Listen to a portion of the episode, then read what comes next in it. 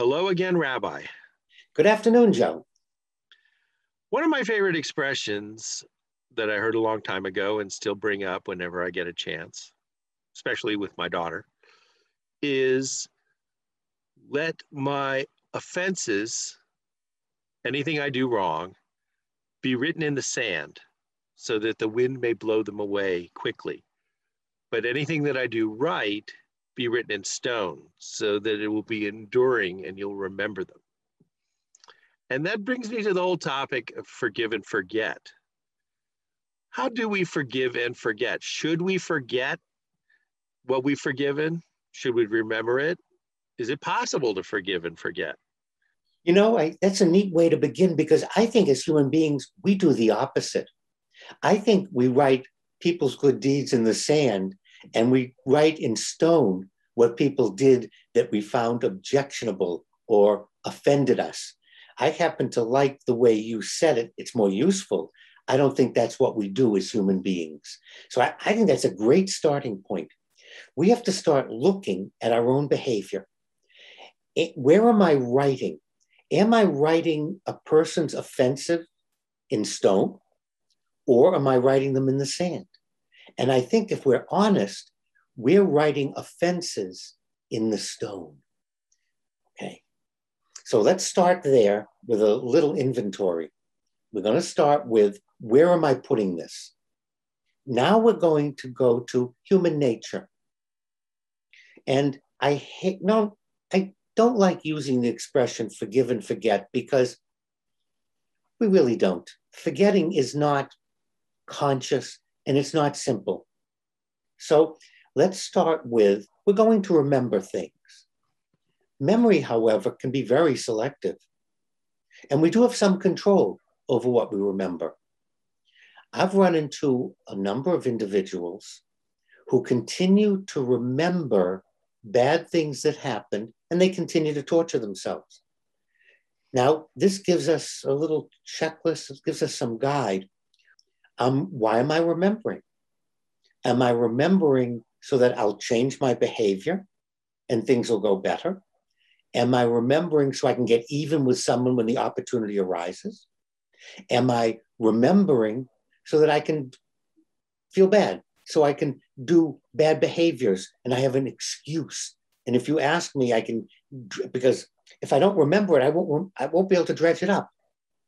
So there we have some criteria to look at our memories. Why am I remembering? Now, forgiveness. Forgiveness does not mean I approve of what you did. I think what you did is right. Forgiveness really is that process where I go, yeah, Joe did that cartoon about me. And I know he probably did it because he thought it was funny. But you know, that cartoon wasn't funny. And I know a couple of people that printed it and they framed it. And every time I have to go visit them, I'm reminded of that cartoon that Joe did. I'm the one that's upset. I'm the one that's annoyed. In fact, Joe is probably still laughing because he thinks it was a very funny cartoon. And so he's entertained. But I'm the one who's thrown off center. I'm the one who's upset. So I'm going to forgive Joe. I'm not giving him anything. I can't give him, it doesn't change his status. I'm forgiving Joe so I can let go of these feelings. Wow, I'm doing forgiveness for me, not for someone else. I'm forgiving Joe so I can feel better. Because every time I think about that, and I'm going to remember that cartoon, see, there we go again. I'm going to hold on to that memory so I can be upset. Then I have to stop and go, that makes no sense. Being upset doesn't feel good. Why do I want to be upset all the time? Why do I want to feel bad? That doesn't seem so. I'm going to look at this. I'm going to do an inventory. I'm going to look at what's happening to me What's happening to me? I'm remembering an event and it's causing discomfort. I'm going to forgive Joe for the cartoon and I'm going to forget it. In, because in this case, it leads to harm, bad behavior, annoyance. I'm upset. Okay. Now let's remember the Holocaust. We want to remember it so it doesn't happen again. Not to punish anyone and not as an excuse so that I can do something bad and I can go, oh, look at what happened to my, oh, poor, poor me, poor me, poor me. See, and, and that's another good thing, another good reason for us to let go is it doesn't help. It's not, it's not a get out of jail free card.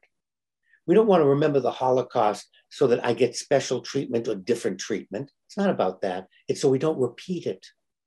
So there are some things that's very important to remember. And in the process, we can forgive the people involved so I don't torture myself. The very fact of remembering is a way of forgiving. This is a very bad event in our history. And there are a lot of genocides in the history of the human race. There's some, some are going on right now. And we don't want to forget them. And forgiving someone doesn't mean they shouldn't be punished. Au contraire, monsieur. Just because I forgive you, if you committed a criminal act, doesn't mean you're not culpable. You are. You should be punished under the law for what you did. So often we link forgiveness with not with not doing justice. No, they're separate. Let's take forgiveness away from. Justice should be done for people who perpetrated crimes against humanity. That's a given. Uh huh. Given, forgive, huh? That's given. But forgiveness is my personal act of being able to move on. It's my personal act for me letting go so that I don't continue to relive an event that becomes unpleasant. I'm going to forgive myself for things I've done so I don't keep torturing myself and keep pretending or acting. Now, am I addressing what you're saying? Yes. And I hope you forgive me for that cartoon someday, which I haven't drawn yet. But now I have to go out and figure one out just so you can forgive me. Well, thank you very much, Rabbi. And thank you for listening, Joe.